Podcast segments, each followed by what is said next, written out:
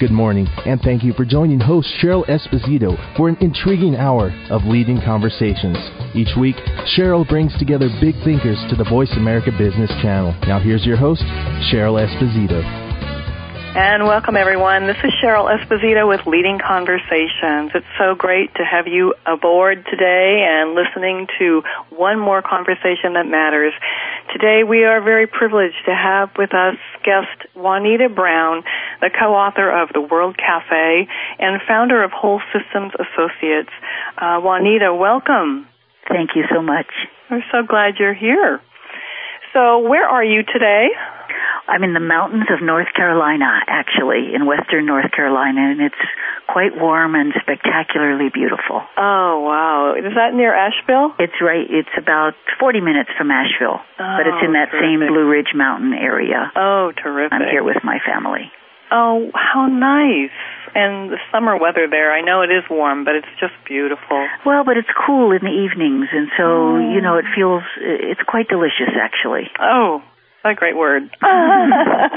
Quite delicious.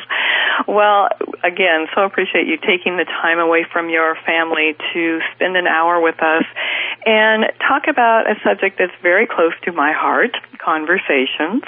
And um, and I must say, you are one of my real um, inspirations around the whole concept of conversation. And we're going to be speaking about um, the title of your book, The World Cafe, and what that is, how it works, and why it matters. And um, so, can we just start a bit with um, looking at just what is World Cafe? Well, the World Cafe is an innovative approach to hosting both smaller and large scale conversations. It's a quite simple idea that we came upon by accident actually in our living room when we were hosting a dialogue in 1995 around the area of intellectual capital, the whole area of knowledge management and uh, the new economy. And it was rain. It's so funny how these things happen. A global movement that starts from your living room. You know? Yeah. Um, it was raining outside, and we needed to put little TV tables in our living room in order for people to have breakfast. And as we began to put up the TV tables, our graphic recorder who helps record the conversations that we were having in this strategic dialogue, it was about leadership and intellectual capital or leadership and the knowledge era. She came in and she said, "Oh, you know, those tables, they look really cute. I think we need to put some tablecloths on those tables." so she put a piece of paper, you know, that large chart paper over Oh, each yeah. one of the tables, and I came up the stairs and I said, "Oh my goodness, this is actually starting to look like a cafe. I think I'll put some flowers on the tables." She then came back and put little markers on the tables, just like you would in a real cafe, and wrote a sign on the front door, which is our street is called Homestead, and she wrote a sign on the front door that said, Welcome to the Homestead Cafe. and people came in, they you could see them going, "Oh, a cafe." And they came in and they sat down, eat, you know, eating their croissants and coffee and stuff. And we began to notice that they were writing on the tablecloths, doing little models and ideas from what had been happening the evening before. And David and I, my partner, said to ourselves, I don't think we should start the meeting. Normally we would be in a large circle in a more traditional dialogue format. Mm-hmm. We said, gee whiz, this is kind of interesting. Why don't we just continue to encourage them to continue talking and drawing on the tablecloths and just keep noticing what's bubbling up and keep drawing on the tablecloths, which we did. We said, you know, we're not going to start the meeting, but keep focusing on whatever you've been talking about in relation to our core question, which is what is the relationship mm. between leadership and intellectual capital. And they did very enthusiastically, and after about 40 minutes or so, someone raised their hand and said, Hey, I want to know what's happening at the other tables. Why don't we leave one host at the table and have the others at our table, let's say there are four of us at a table, have the other three travel to three different tables carrying the seed ideas from that conversation into three new conversations. So if I'm the mm. host, I can share what's on my tablecloth and others are coming, three new people, to link and connect their ideas. Well, after three rounds of that conversation, we had someone else later who popped up and said, Hey, I really want to learn. Let's keep going. Let's keep trying this. Well, after three rounds of that conversation, the room was almost lifting off its uh, wow. rafters wow. with excitement, with energy. We could see the scribbling on the tablecloth, the connections that people were making. And at that point, we did move all the tables back. We rolled a large mural roll in the center of the floor, actually, in that moment, put the tablecloths all around the edge, had people walk around, reflecting on what they had seen and then begin to sense what actually was truly happening in the midst of the conversation as a whole. Hmm. We were amazed at actually the insights, the discoveries, the new ideas, and we sensed that we had stumbled onto something in terms of this pattern of conversation.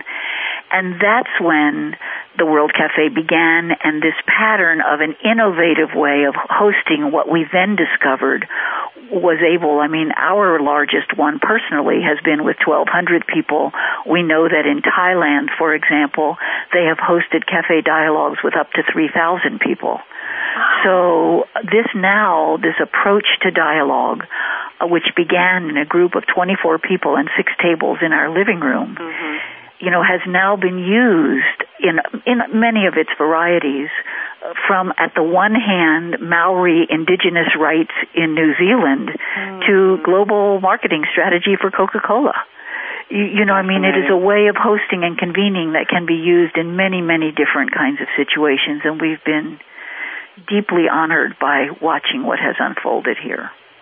It, it's fascinating that the the opportunity that you had to let this emerge as the the facilitators of a process um, you know, and be, and really have the courage to say there's wisdom in what's going on here. We don't know where it's going to go, but let's let it take itself where it needs to go.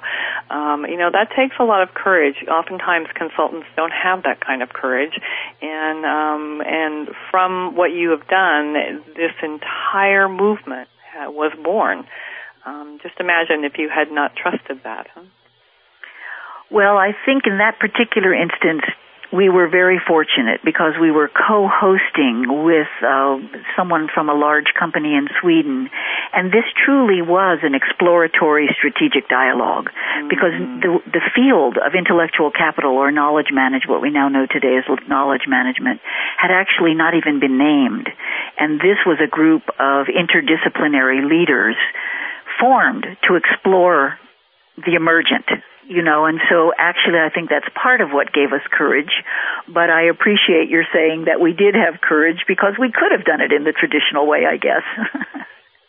well, absolutely. You, you know, know um, especially if you go in and have an idea of what you want to have happen. So, yeah, I think we, that's very cool. Yeah, we did have to throw away yeah. our design for the day. I have to tell you that. well, you know, um, I'm wondering, is there a distinction between dialogue and conversation? Well, you know, there's been a lot of uh, exploratory conversations about that. I was part of the research team at the Dialogue Project at MIT, where we did a lot of the original research on this.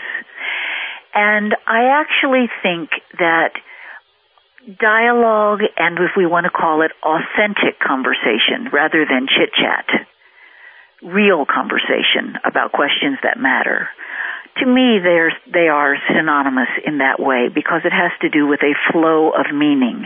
And if you ask people, you know, when have they had the experience of a real learning conversation in their life where something new emerged, they'll describe to you the same qualities that those who are kind of focused in, in, on the framing of this work as dialogue would also give to you. So uh, for us, the whole idea of conversations or conversations that matter you know, encompasses that idea, and we feel that in a way that simple phrasing allows it to reach a broader constituency, let's say. You know, people from all walks of life know what a good conversation is.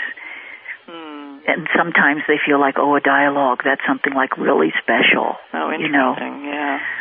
So, Well, when is it in your life that you decided that conversations mattered? Ah. well, you know, I grew up in a household where conversations mattered. Um, my family was very active in uh, in social action and social change kinds of activities. So I remember growing up, you know, with these conversations late into the night in my parents' living room with my dad falling asleep behind the couch. Because you know we would be I could I, and I would just kind of hide in the background watching and listening Mhm. you know to what seemed like such important kinds of questions that were being explored. Well, what kinds of conversations were happening? well they were happening about social justice and civil rights my parents Mm. were helped helped to found the the American Civil Liberties Union in Florida Really? and were very active in the civil rights move, movement. And so, um, you know, and in kind of progressive, socially minded things at that time. Hmm. And then when I went to live in Mexico, my adopted grandmother founded an institute for dialogue and social action around the environment in terms of saving the Lacandon rainforest, which is Really? that was at that time the largest remaining rainforest in the Americas. And so her long dining room table became a place where those kinds of conversations happened and then in the library in front of the fire. Mm. You know, so I think maybe I come from a legacy of that, even though I had never really thought about it in that way. Isn't that interesting how things in our lives that we experience as children become imprints? And whether or not we're conscious of it, you know, we carry that into our adulthood and it shows up in our work or the, our way of being in the world. Well, I think it was also the house meetings in the farm workers movement. Uh, You know, during the 60s, I also worked for a number of years with Cesar Chavez and the farm workers movement. And that whole social movement was organized around the idea of small conversations in people's living rooms. And when we discovered the pattern of the World Cafe, you know, this idea of carrying ideas from one Yeah. conversation to the other, one of my big illuminations was, oh my gosh, this is the same pattern by which large scale social change has always happened. I'm in a conversation with you, and then you, Cheryl, say, you go to dinner with four other people and you say, you know, I was in this fascinating conversation with Uh-huh. Juanita. Uh-huh. And here's what it is. And that's how large scale change often happens hmm through Well, these conversations. Through these conversations. And you know, um, in all my years of consulting to organizations and senior executives, excuse me, um, I have often said the real work happens in the hallways. Those hallway conversations, um, not in, in meeting rooms necessarily, and not in formal gatherings, but what happens face to face in those moments in the hallways between these meetings that really makes a difference. And um, I think you know what you're saying is absolutely true. And so it's a matter of how do we take that energy and move it into the quote formal gatherings and make that okay um, that the work is. And it's, it looks like what you're doing is is exactly that. Well, it was fascinating to us. One of the members of our initial intellectual capital dialogue was Alan Webber, who was the founder of Fast Company magazine, but at that time he was the editor, the managing editor of HBR, of the Harvard Business Review. Mm-hmm. And not that long thereafter, or right in that same period, he wrote an article about conversation being the most important form of work in the new economy. And think about it. Hmm. How many times have we heard the phrase, stop talking and get to work? Oh yeah. Think about it. Oh yeah. And yet, if you want to share knowledge with people, and we're talking about, you know, creating innovation and new ideas and new possibilities, where does that come from? Only rarely, only rarely does that happen out of the mind of an individual genius. Well, we are going to have to stop talking for just a moment to take a break, but we'll be right back to pick this up.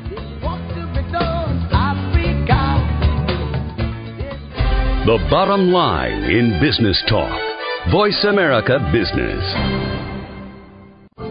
Leadership is not static, it evolves as you do. At Alexa Consulting, we work with CEOs, senior leaders, and leaders in transition who want to make a difference. Leaders who believe that good business is good for people, good for the world, and knows that conscious actions can have global impact. Are you ready to take your leadership to the next level? If you are, then visit our website at www.alexaconsulting.com. That's www.alexaconsulting.com. Alexa Consulting, developing leaders worldwide.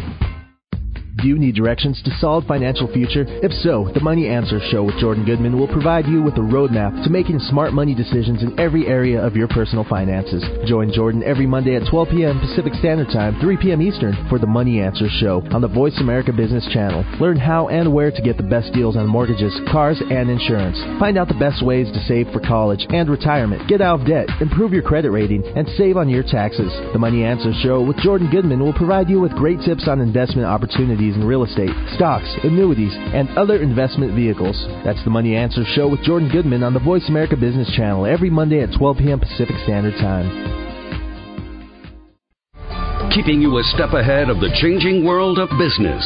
This is Voice America Business.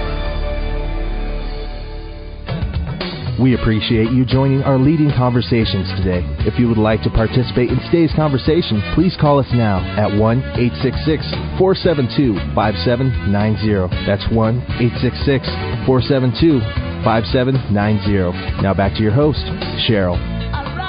We're back today uh, speaking with Juanita Brown, co author of The World Cafe Shaping Our Futures Through Conversations That Matter. Juanita, I want to mention that um, you co-authored this book with your partner, David Isaacs, and David is a marvelous consultant and coach um, of many leaders around the world. And he's not only your business partner, but he's your partner in life. And um, tell me what it's like to be working with your the partner, the person who you have committed your life to. Do you want me to talk candidly? Yes, absolutely. oh, it's wonderful. Well, David and I are wonderful co-hosts yeah, together. I've had that experience. You yeah, uh, we think very differently.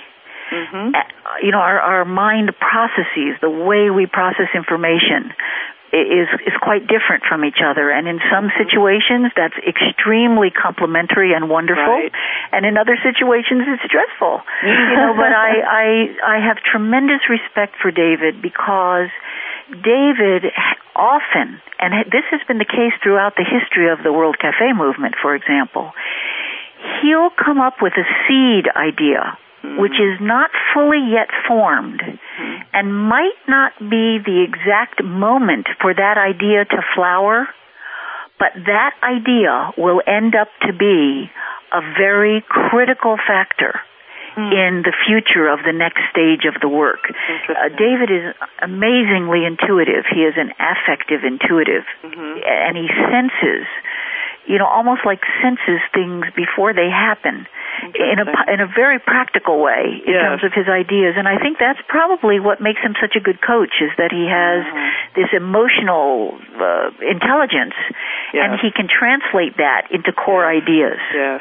through he the questions that, well. that he asks that's his other great gift is. David is really amazing at crafting powerful questions which mm-hmm. I think is very core by the way to what we're what this work is all about in terms of conversational leadership or hosting and convening conversations that can help shape the future. Right. And and so what I experience when I've been in front of you two in a World Cafe is the true co-creation in the moment of the process. And so, yes, there is a structure around the World Cafe conversation process. And what I've experienced is um, a a almost in front of the group um, a conversation that you would have together, you and David together, that would then something different would emerge or something that would shift in the room um, based on the dialogue that you two are having or the feedback that the group is putting forth. And that in itself, I think, is amazing modeling um, because that, again, doesn't often happen when you've got two people or sometimes more um, guiding or leading a large gathering. Um, there's a fear of letting that be seen. There's a fear that it will make someone look like, well, we don't really know what we're doing. We're just kind of like winging it here, and it doesn't look like that at all. And yet, I think that's that's somehow um, it's it's a downfall of some of the consulting profession. I think. Well, I feel very blessed in my collaboration with David and with other cafe hosts because we try to host, usually we try to host as partners yes. rather than alone, only because it, it also models the kind of collective leadership yes. that we're hoping is going to be happening more and more in organizations and in our lives generally mm-hmm. in terms of evoking collective intelligence. So mm-hmm. that kind of open conversation as we unfold the process with a group, even though it does have very clear design principles, yes. um, I think is a very helpful thing and very liberating for yes. a group rather than yes. constraining to it. Yes, I agree. And one piece of that I think is important because um, there are times when we have seen people um, as co-leaders of large gatherings have dialogue in front of the group um, and still not be willing to disagree with one another. And yet I've seen that also occur in a way that is completely honoring of the other um, between you and David and um, between you and other um, World Cafe hosts and facilitators. I love the word host. Is there a particular reason why you chose that? Yes, there really is. We, we've been extremely intentional about that. Think about when you're having a party. I love what parties. is the job of right? what is the job of the host? The host creates really a hospitable space, a welcoming yeah. environment. Yeah. The host helps to kind of create the context, you know, of why we're here. The host issues the invitation, you know, in terms of people coming to join the gathering. Yeah. The host will oftentimes kind of introduce people to each other mm. as the meet as the meeting or the gathering is happening. Mm-hmm. You know, even if it's a social gathering, and because in the World Cafe it is self-facilitated. In other words, at the table there are not formal facilitators. Right. Facilitation, while I think it's extremely useful in many situations, is not the core image that we wanted to actually embrace as we took the World Cafe forward. Mm-hmm. Because we really do think that hosting and convening conversations that matter is going to be a key leadership capacity mm. for the future. Mm. And we wanted to model that kind of leadership rather than what many people, particularly in our field as consultants, mm. associate with facilitation.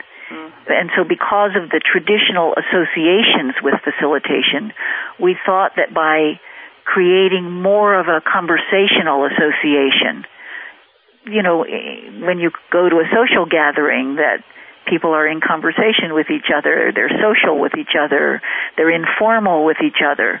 And a host enables all of that to happen. It helps people be intimate when they cho- choose to be, you know, at whatever level they choose to share with each other in a social right. gathering. Right. And the host, and think about the salons, for example, where so many of the new ideas historically you know, when you think about the French salons with the French Revolution, you know, or right. the art salons, well, those weren't facilitators. Right. They were hosts yeah. or hostesses, you right. know. And so it's in that spirit, I guess I would say, you know, in the spirit of bringing together diverse perspectives mm. for new ideas to reveal themselves. You know, it makes me think about um, not only the salons, but really rich dinner parties. You know, exactly. when you invite a, an eclectic group of people together, and the evening is magical. Um, and because what happens there is a, a, an understanding of one another that would not have been able to happen if it had been a formal meeting of some sort. Um, I just think that it's so powerful. I've also seen the process um, where it hasn't worked so well. Mm-hmm. And those the times that I've seen that happen, um, what I experience and what I've what I've heard other people say they experience is they haven't been given enough direction and at, up front, and which I find um, kind of interesting because part of this process is not to have a lot of direction, um, and yet I think that it, it compromises the process if there isn't enough um, of a foundation and so, is there a way to make sure that happens? Because we are often faced with time constraints, limited amount of time where this a group can be together. Um, is there a way to provide this to make sure that the richness occurs, and um, that there, there then at the end there is the opportunity to really look at what happened here? Because I think that's also a key part, and very often the times that I've seen it not work so well, that has been omitted. Um, you know, I mean, what can we do about things like right. this to maintain the integrity? That's a wonderful question, and it actually leads me to kind of reflect on the idea of the of the set of design principles mm. that we've discovered mm-hmm. are really, really important to use as a set, mm-hmm. not individually, in order for the total experience to have what you called earlier the magic. Mm. We call it the magic in the middle. Ah. That was the name that Finn Voltofte, who was a Danish colleague of ours who was in that very first cafe, coined for what we experienced there, right? Right. And so the first, the very first principle of design for nurturing the conditions where the magic in the middle is more likely to occur, of course you can't ever guarantee it, right. is to set the context. And, And- so give me an example of setting the context. Maybe one of your clients or some, some situation you've been in. Well, it's to clarify what is the purpose of our being here together. Mm-hmm. And also, there's a lot of work that goes in advance of a cafe to make a cafe really the most fruitful that it can be for whatever particular purpose you're designing for. So, the other critical aspect in terms of right in the beginning of a cafe for the host to be able to shape what is the purpose for which we're here, even though we don't know the outcomes. We do have an intention for being here. Also clarifying the very basics about cafe etiquette, which in the book, the, those are, you know, easily available for folks and I know many people who listen to your program do facilitation or are in the cons- in the consulting world so that these will be quite familiar some of these to to that constituency Right. of your listenership. But another very important and critical aspect for a cafe to go well is for the questions that are framed in the cafe to actually be questions that really are core to that group's work, whatever it is. Right. So I think oftentimes cafes go poorly when either you haven't set the clarity enough about the context, what's the purpose for which we're here, what's a bit about the background of how, why we are here together, and enough about the, the etiquette, the very basic, um, sort of guidance for having a fruitful cafe conversation and the quality of the questions. Quality of questions, that's so key. I mean, it's key in any conversation. And very often I find that, um, that questions are not even asked in organizations. There's a lot of talking to and a lot of information giving, but not questions being asked and pondered and reflected upon. And I want to talk more about this when we come back right after this break.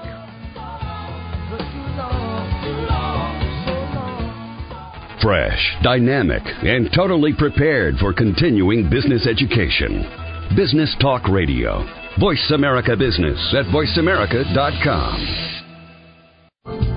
Leadership is not static, it evolves as you do. At Alexa Consulting, we work with CEOs, senior leaders, and leaders in transition who want to make a difference. Leaders who believe that good business is good for people, good for the world, and knows that conscious actions can have global impact. Are you ready to take your leadership to the next level? If you are, then visit our website at www.alexaconsulting.com. That's www.alexaconsulting.com. Alexa Consulting, developing leaders worldwide. Why is Pepsi cooler than Coke? Why are iPods so popular? How can you launch a successful brand? Want to know? Learn about the fascinating and intriguing world of graphic design and branding on Design Matters with Debbie Millman. Every Friday at 12 Pacific Standard Time, Debbie Millman will provide you with a provocative look into the stimulating world of design as it intersects with contemporary culture. Hear what the experts have to say about creating, maintaining, and launching a brand in today's challenging marketplace. Join us every Friday at 12 Pacific Standard Time for Design Matters with Debbie Millman, right here on the Bottom Line in Business Talk, Voice America Business. Have you ever had a bad day and wish someone could come along and change it at the flip of a switch? Do you dream of living the life of wealth, great relationships, and the perfect job, but don't know where to start? Then tune into The Winner's Attitude with corporate trainers, motivators, authors, and hosts Jeff and Val G. No difficult strategies or complicated keys. Jeff and Val present a powerful and effective technology to switch your operating system to create the most amazing life. It has been said that winners have simply formed the habit of doing amazing things. Winners winners know how to activate that switch, and so can you. The Winner's Attitude with Jeff and Val G. Broadcast each Friday at 8 a.m. Pacific, 11 a.m. Eastern on the Voice America Business Channel. The Winner's Attitude. Switch me on. Listen wherever you are. 24 hour business and financial news. Solid, focused, and informed. The leader in business talk. Voice America Business at voiceamerica.com. We appreciate you joining our leading conversations today. If you would like to participate in today's conversation, please call us now at 1 866 472 5790. That's 1 866 472 5790. Now back to your host, Cheryl. We're back with Juanita Brown today, co-author of The World Cafe, Shaping Our Futures Through Conversations That Matter. Juanita, you work with large organizations, profit and nonprofit internationally, um, and you, your experiences are extraordinary. I love some of your stories. Mm-hmm. Um, and just before break, we were talking about the questions being framed in conversations and, and how important the integrity of the questions are. Um, and often I don't see that happening uh, in organizations. It's not even being asked, much less looked at and reflected upon. Could you talk a little bit about that? Well, you know, oftentimes leaders say, don't give me the question, give me the answer. Yes. You know, and that's sort of like stop talking and get to work. Yes. In terms of a showstopper around right. collective intelligence. Because if you really think about it, paths forward, whether they're in science or any other area, are actually the responses to compelling questions that people didn't have an answer to. Mm.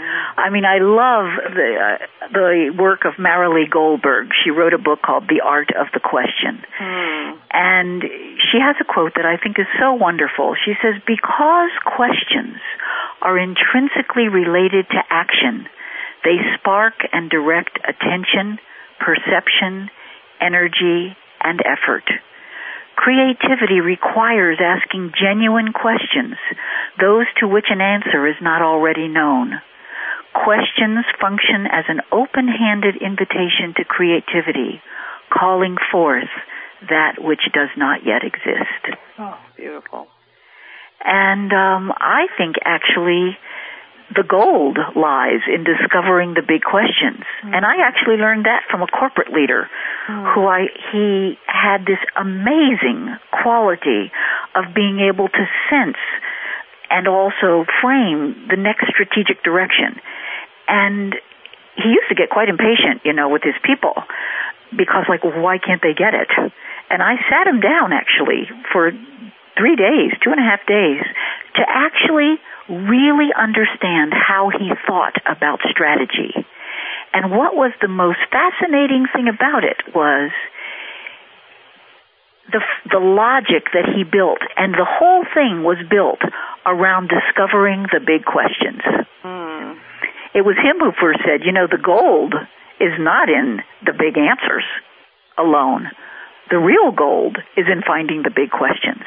Oh, And so how do you do, if you're de- developing strategy, for example, enough and the type of situation analysis that allows you to really discover the critical issues transformed into questions, not into problems. Mm-hmm. Big difference between solving problems and exploring questions, which then lead you to possibility rather That's than fixes. really fascinating because, you know, during the entire um, quality movement in organizations, continuous process improvement and quality improvement and Six Sigma and et cetera, which many of the organizational leaders listening to this have participated in. Um, the whole concept was to get clear on the problem you're trying to solve. And it was not really about exploring questions. It was about getting language that you could attach measurement to. And, and you know there's something wrong with measurement. And what i found was very often in situations the organization or the teams that were assigned to work on specific quote problems would would define the problem.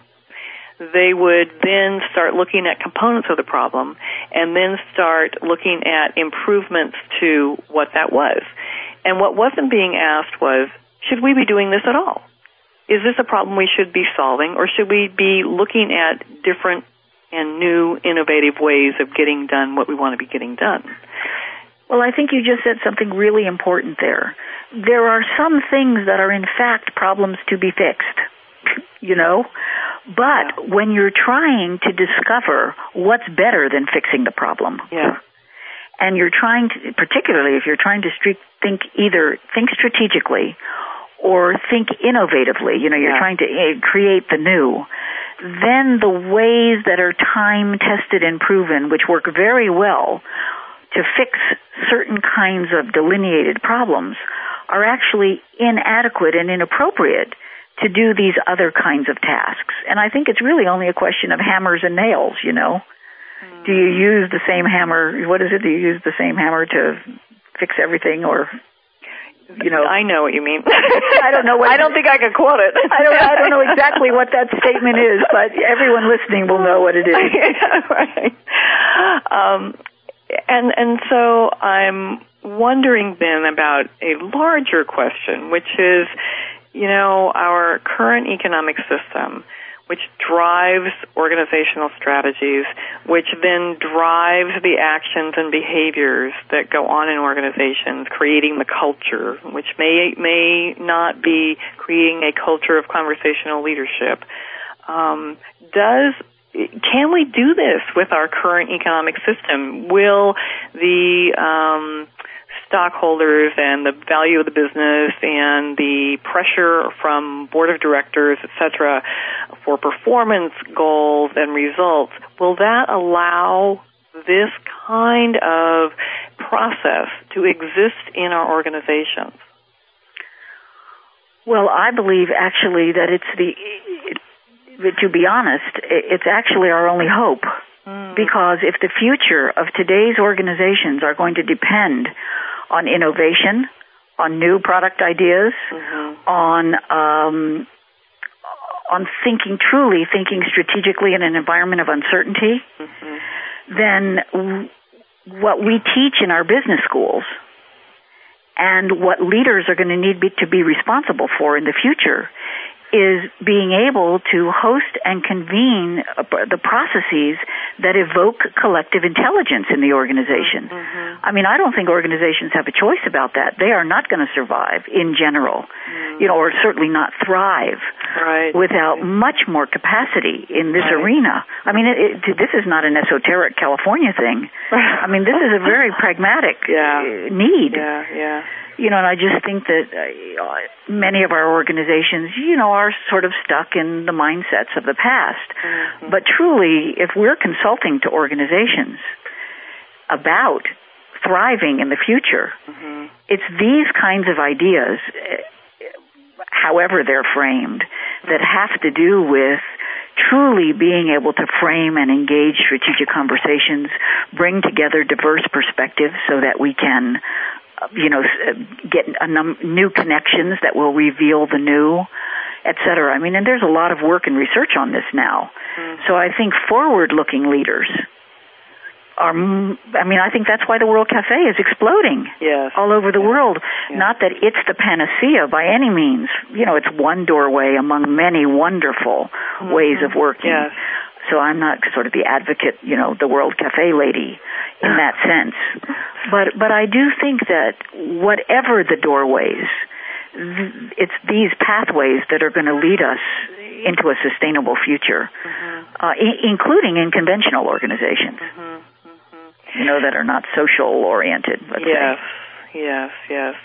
Um, so I know you have some examples of organizations um, that you've worked with that have made major culture shifts using some of this process or using this process in whole um, in some of the areas of their organizations. Um, are you able to share any of that? Well, there are a number of stories actually throughout the book. Each chapter opens with one or more stories of where the World Cafe has made a great contribution to a significant shift in the organization. Mm-hmm. One corporate example I, w- I would give is not actually one that I did myself, but I think uh-huh. it's a wonderful example. Mm-hmm. Is in Hewlett Packard. It's I'm, I'm sharing it because it's very um, you know grounded and pragmatic in, yes. in the way we were just talking about, where they had a tremendous safety problem. And Bob Veazey started a whole series, a web of conversations throughout their affiliates all over um, the world actually, mm. and we're able to reduce the accident rate, you know, from something like 6.0 down to 0.10. I mean, you'll have to. I don't have the numbers right in front uh-huh. of me, but it was uh-huh. really dramatic uh, in terms of what they did, and so I think that's the kind of thing. There are also stories in the book about Sanofi Pharmaceuticals about the Museum of Science and Industry in Florida, where they've been using the World Cafe over an extended period in terms of their. I'm now being very grounded in terms of their budgeting process, you know, and yes, new yes, ideas yes. for for budgeting and that kind of thing, um, to improving teachers' scores. Um, in terms of teacher leadership in the Polk County school systems. So I think that, you know, we're seeing very um, pragmatic uses of modalities like the World Cafe, and I've quoted World, World Cafe examples because we're focused on that, but mm-hmm, uh, where conversational leadership of this type mm-hmm. is being utilized to basically engage the collective intelligence of mm-hmm. the organization for valued outcomes, whatever they do be, you know, to produce both business and social value. I don't think it gets more practical than this kind of work, to be honest. I really do. Well, it's interesting because what you are saying, um, again, I can go back to organizations that have been in, implementing um, Six Sigma and Lean and continuous improvement and quality improvement, um, quality management. These are the kinds of results they're looking for.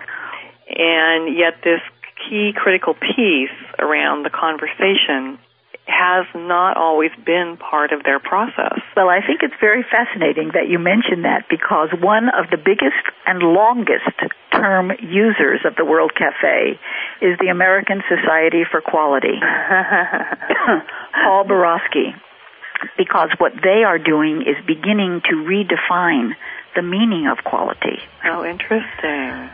Interesting. So I, I think, and that's to me one of the most interesting stories in the book. Oh. Actually. Oh, we'll have to make sure everybody reads that one. I want to talk. Um, we have to go to break right now, but I want when we come back, I want to talk about the qualities of a leader who engages conversational leadership. We'll be back with Juanita Brown right after this. More and more people are starting their day with informative, focused business talk. Top experts. Today's business issues. Voice America Business at voiceamerica.com. Leadership is not static, it evolves as you do. At Alexsa Consulting, we work with CEOs, senior leaders, and leaders in transition who want to make a difference. Leaders who believe that good business is good for people, good for the world, and knows that conscious actions can have global impact. Are you ready to take your leadership to the next level? If you are, then visit our website at www.alexsaconsulting.com. That's www.alexsaconsulting.com. Alexsa Consulting, developing leaders worldwide. Tune in every Tuesday at 8 a.m. Pacific Time for The Growth Strategist with Aldonna Ambler. On the show, Aldonna and some of today's top business professionals will discuss some of today's most pressing business issues that hold you, the business owner, back. Aldonna will also give you 21 ways to grow with her list of growth strategies. Grow smart, grow profit, and grow your business with Aldonna Ambler and the Growth Strategist every Tuesday at 8 a.m. Pacific Time, right here on the Bottom Line in Business Talk Voice America Business. Diversity Matters is a forum for lively conversation about diversity and inclusiveness. Co hosts and diversity consultants Richard Friend and Judy Seidenstein have mastered the art of taking issues seriously without losing a sense of humor, perspective, and grace. Broadcasting every Friday at 6 a.m. Pacific, 9 a.m. Eastern on the Voice America Business Channel, Diversity Matters with Richard and Judy engage others in celebrating people's similarities, differences, and interdependence. Through conversation with a wide range of key thought leaders and practitioners in the field, the show provides cutting edge ideas, resources, and tools that enable people and organizations to leverage diversity and inclusiveness for high performance. Diversity Matters, a fresh and in depth look at people at work. Business information you need from the stock market to starting and managing your business. Voice America Business at voiceamerica.com. We appreciate you joining our leading conversations today. If you would like to participate in today's conversation, please call us now at 1 866 472 5790. That's 1 866 472 5790. Now back to your host, Cheryl. Welcome back to our own World Cafe on Leading Conversations today with Juanita Brown, author of The World Cafe, Shaping Our Futures Through Conversations That Matter. Juanita, there are, there have to be specific traits, characteristics, behavior, skills, um, but it seems to go more than that, deeper than that, for leaders who practice conversational leadership. Um, I, I, the kind of coaching that I do, and I know some of the coaching that you do of leaders takes them very deep into discovering the core of who they are and their own integrity. So then they can come forward and be a really strong leader, be the kind of leader that um, people can trust and believe in. And you don't learn that sitting in a classroom at Harvard Business School or sitting in a classroom um, learning leadership quote management techniques. Um, and so, what are the characteristics or the traits that are necessary for a leader to be successful with conversational leadership? I think I'd like to address that not so much from the qualities of, you know, like the personal qualities of authenticity, uh-huh. you know, that range of things, uh-huh. because I think that's been discussed quite a bit. But I, in this field, but what I would love to do would be to actually frame what I think are some of the core, let's call it skills or areas mm. of focus for a conversational leader, which are quite different than what we might think of in normal leadership. Okay. Um, and one of those would be the capacity to both frame and work with strategic questions, mastering the art and architecture of powerful questions mm. that actually can evoke knowledge sharing, you know, and invite committed action. Mm. I think that's a critical personal leadership skill mm. For leaders in this evolving way that we're talking about. I also think, and it involves a skill and it also involves personal qualities of convening and hosting learning conversations. Mm-hmm. I think that's one very core aspect of the new work of leadership because they're going to be involved in new situations that they've never confronted before. Right. And they constantly are. So how can you host and convene? Of course, World Cafe and dialogue modalities are one way, but really how can you host and convene authentic conversation that deepens a group's thinking and actually evokes collaborative intelligence? Mm-hmm. That's not as likely to occur in a climate where you've got fear, mistrust, right. hierarchical right. control, etc. So to me, that's another kind of skill. And uh, another is fostering shared understanding And that's what I would, I think of as conceptual leadership. How do you create the shared context and common frameworks in which a group can deepen or shift their thinking together?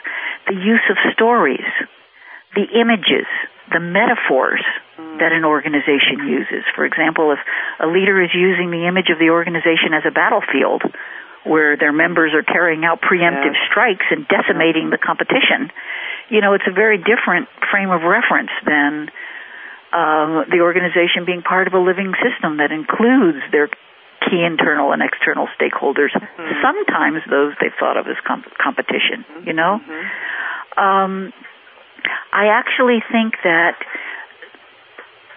a very traditional way that most leaders think about learning and development is something that would that would is going to need to shift in such a way that more focus is on is on collaborative learning rather than expert telling and selling, you know, or expert traditional teach classroom teaching. Right. Where really the the knowledge that exists, for example, in the informal social networks of the organization, the communities of practice.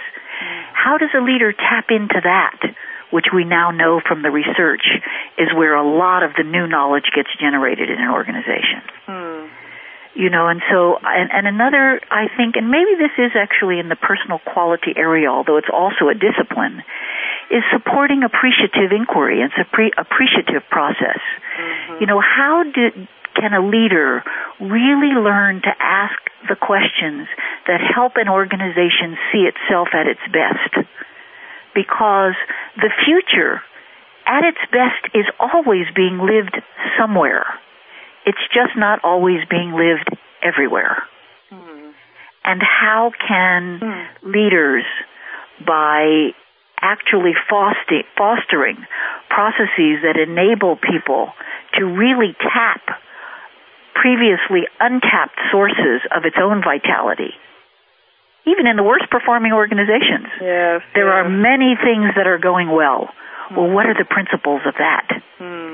And how can a leader evoke those principles so that those principles can be applied in different situations? Mm-hmm. And the last thing I would say is invite diverse perspectives. Hmm. How many times do you do you hear a leader really pose the question, who else needs to be included in this conversation? Yes. Who's not here who should be? Mm-hmm. And that is a big source of collective intelligence. Right, right. That's fascinating. And all of these, I, I believe these capacities are definitely a shift from where we've been for the last 20 years around um, the development of leadership. And also do require uh, a real sense of self. Do require a real, in that leader, a real capacity to hold um, uncertainty, to invite what um, may not be comfortable, and to support people not knowing, which is very different from most cultures today in organizations. I completely agree with that, and Yeah. and I think that the leader's capacity in terms of his or her own authenticity, integrity, and values is what actually becomes central to establishing their own credibility as a legitimate host and convener Yes. who inspires that trust and fosters collaboration among very diverse perspectives to try f- to make the new more available. Yes. Well, I want to um, share a quote that Peter Senge wrote um, in your book about the World Cafe because it's, it's a beautiful compliment. Um, Peter says that the World Cafe is not a technique. It is an invitation into a way of being with one another that is already part of our nature. You know, I think that says it all. Hmm. I believe that, you know, what he's saying here is that you have captured it. You really have captured a way for people to apply authenticity, to bring their whole self to the table, and to then have extraordinary results that are measurable. that, Yes, that that's can true. And count. Peter has been a wonderful collaborator in this work mm-hmm. over many years, so we're very grateful for his support and thoughtfulness. Well, Juanita, this has been a delightful conversation, and I'm very surprised to say we're coming to a close. Our hour is up. And um, I would like to thank you so much for being here today and for being willing to share with us um, such rich and deep thinking around what is next, what can be possible in organizations and in individuals and leaders moving forward. And um, I would like to uh, remind people that they can buy your book, The World Cafe, Shaping Our Futures Through Conversations That Matter. And if people would like to know more about the World Cafe, what is the website? The website is www.theworldcafe.com. Wonderful. Thank you, Juanita Brown. It is a gift to have you here today. Um, please pass on my hellos and regards to David. I and, certainly um, will. I hope you enjoy your time there with your family and the rest of the days of summer in the mountains of North Carolina. And uh, look forward to having you back again to tell us more about what's going on with conversational leadership in the world. Again, on another Leading Conversations program. This is Cheryl Esposito. I'd like to remind all of you to think big because the world could become a better place because of a conversation that matters.